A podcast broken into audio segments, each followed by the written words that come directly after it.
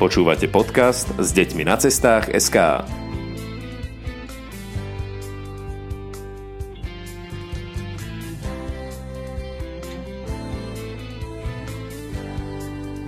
Keď som prvýkrát počul názov dediny Krásnohorská dlhá lúka, tak mi to nehovorilo nič. Vlastne informácia o najväčšom slovenskom jaskynom útvare ktorý sa tam nachádza v Krásnohorskej jaskyni, sa ku mne dostala len vďaka duelu.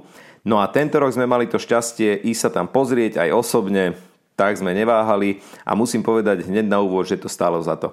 Takú nádhernú jaskyňu spojenú hlavne so zážitkom som ešte v živote nezažil a pritom sme už prešli niekoľko desiatok jaskyň. V prvom rade treba povedať, že to nie je klasická jaskyňa, kde prídete v otváracích hodinách k okienku, zaplatíte si lístok a v priebehu, ja neviem, 20 minút alebo hodinky si po presne vymedzených miestach pozriete e, stalagmity, stalaktity, stalagnáty a idete domov.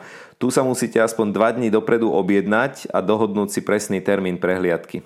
Do navigácie si dajte penzión Jozefína, ja som si dal do navigácie Krásnohorská jaskyňa a navigovalo ma to na nejakú ulicu v Rožňave. Takže penzión Jozefína, Krásnohorská dlhá lúka. Objednali sme sa, prišli sme k penziónu a čakal nás tam pán Jaroslav Stankovič, ktorý sa o jaskyňu stará. Je to presne ten typ človeka, na ktorom vidíte, že je oduševnený pre svoju prácu.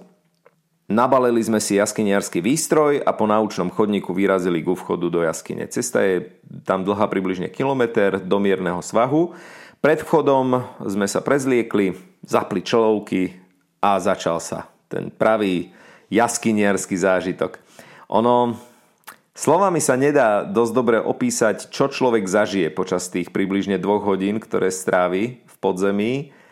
Celý čas musíte byť v strehu pretože predierate sa cez úzke otvory, kráčate ponad riečku. Ono, celý ten pochod so zapnutým svetlom na prílbe v človeku evokuje pocit takého naozajstného jaskyniara, ktorý objavuje nepoznané veci. E, samozrejme, všetko je upravené pre potreby bežného komerčného turistu. Sú tam reťaze, rebríky, hlavičky cez potok, ale aj tak urobíte jeden zlý pohyb a buď sa buchnete prílbou do stalaktitu, alebo si namočíte topánku alebo aj obe topánky.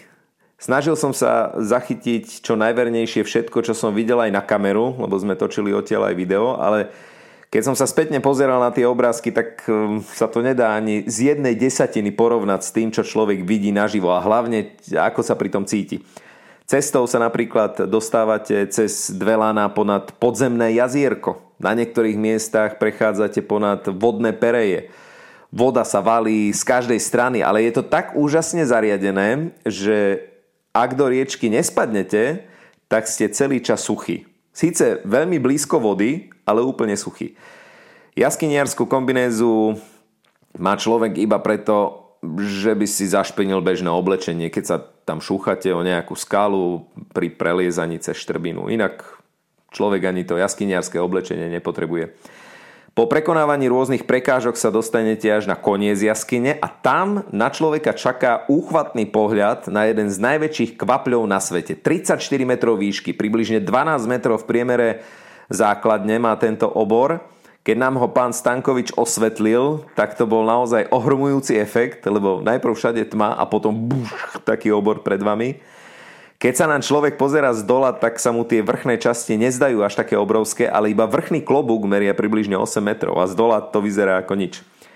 Po tomto zážitku v jaskyni sme boli e, presvedčení, že toto už naozaj nič neprekoná a pravdu povediac ani neprekonalo, ale návšteva v remeselníckom dome v Krásnohorskej dlhej lúke prečila výrazne naše očakávanie.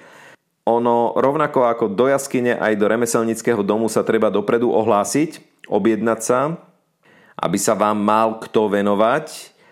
A keď sa vás napríklad ujme šúpoliar Vojtech Rigo alebo mladý zvonár len 22-ročný Roboslíš, tak to stojí za to. Pán Rigo je jeden z posledných šúpoliarov na Slovensku. Naozaj ich už nie je veľa. Svoje umenie ovláda dokonale a našim deťom umožnil, aby si vyrobili vlastné košíky alebo bábiky zo šúpolia.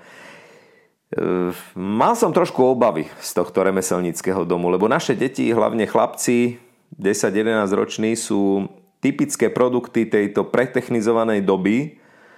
produkty Minecraftovej éry a veľa bežných vecí, pri ktorých som sa zabával napríklad ja, keď som bol v ich veku, ich už nudí. Ale opäť sa potvrdilo, že keď majú deti možnosť stvoriť, majú dobrého učiteľa, tak vôbec nepotrebujú ani tablety, ani počítače, ani mobily. 3 hodiny ich dokážu zabávať liany, alebo vrbové prútie, alebo šúpolie z kukurice. No a zvonárstvo, zvonárstvo je kapitola sama o sebe. S mladúčkým zvonárom, ktorý je nielen slovenským, ale určite aj európskym unikátom som nahral samostatný podcast a vypočuť si ho môžete na našej stránke medzi podcastmi. Názov je Mladý zvonár Robo Slíš. Na záver ešte dobré rady, tipy, ak máte väčšie rozmery, do jaskyne radšej nechoďte, radšej si viac užite remeselnícky dvor. V jaskyni je nevyhnutná dobrá obu. Ak ju ale nemáte, tak vám požičajú čižmy, treba sa na to pýtať. Keď je vhodné počasie, tak v okolí rastie veľa húb a keď budete mať šťastie, tak môžete naďabiť aj na orla krikľavého, ktorý loví svoju korisť zo zeme tak ak budete na Gemery, jeden deň si vyhradte aj na tieto atrakcie v dedinke Krásnohorská dlhá lúka. Šťastnú cestu s deťmi na cestách.